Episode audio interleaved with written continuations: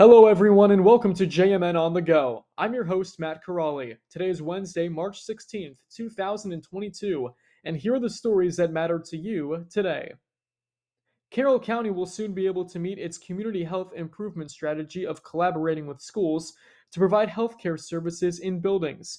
It has been shown that on-site services improve access to healthcare and help keep students in school, improving both educational and health outcomes. Last week, Altman Health Foundation was awarded nearly two million dollars to work with Brown Local, Carrollton, Minerva, Claymont, and Tusky Valley school districts to provide primary care, preventative care, and behavioral health care to students and staff through telehealth services facilitated through the schools. Tuscarora's County Sheriff Orvis Campbell is warning the public to use caution when speaking with strangers over the phone.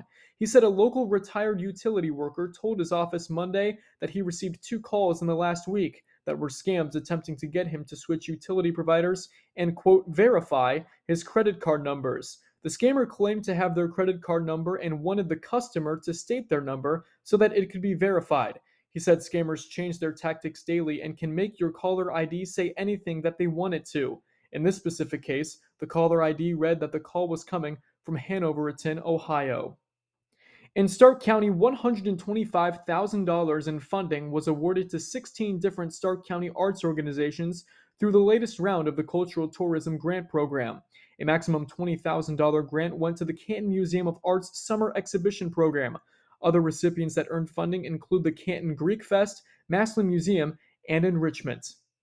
In state news, as of June twelfth, you no longer need a permit or training to carry a concealed handgun in Ohio. Governor Mike DeWine on Monday signed Republican-backed legislation to allow people in the state to carry a concealed handgun without a permit or training and no longer require them to proactively tell law enforcement during traffic stops that they're armed. Senate Bill two fifteen, which takes effect in eighty-eight days, allows anyone twenty-one or older to carry a concealed firearm unless state or federal law prohibits them from possessing a gun. Ohio will become the twenty-third state to allow concealed carry in public without needing a license, according to the National Rifle Association's Institute for Legislative Action.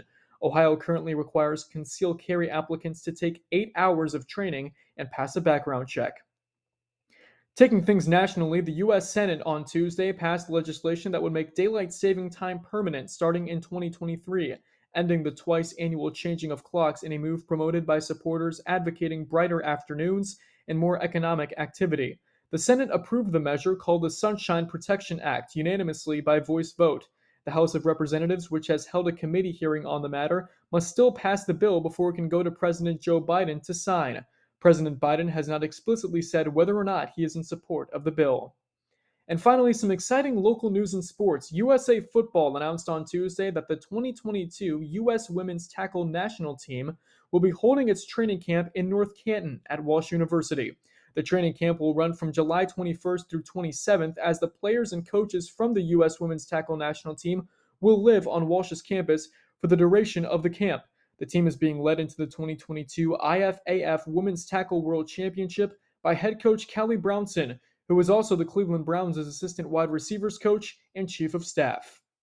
And that was what mattered to you today. We thank you for tuning in to another edition of J M N on the Go. Make sure to follow us on Spotify and turn push notifications on so you don't miss an episode. For more news going on in your area, visit w w w dot jordan miller dot news. Delivering news that matters to you. I'm Matt Corrali, and I'll see you tomorrow on the go. Have a great day, everyone.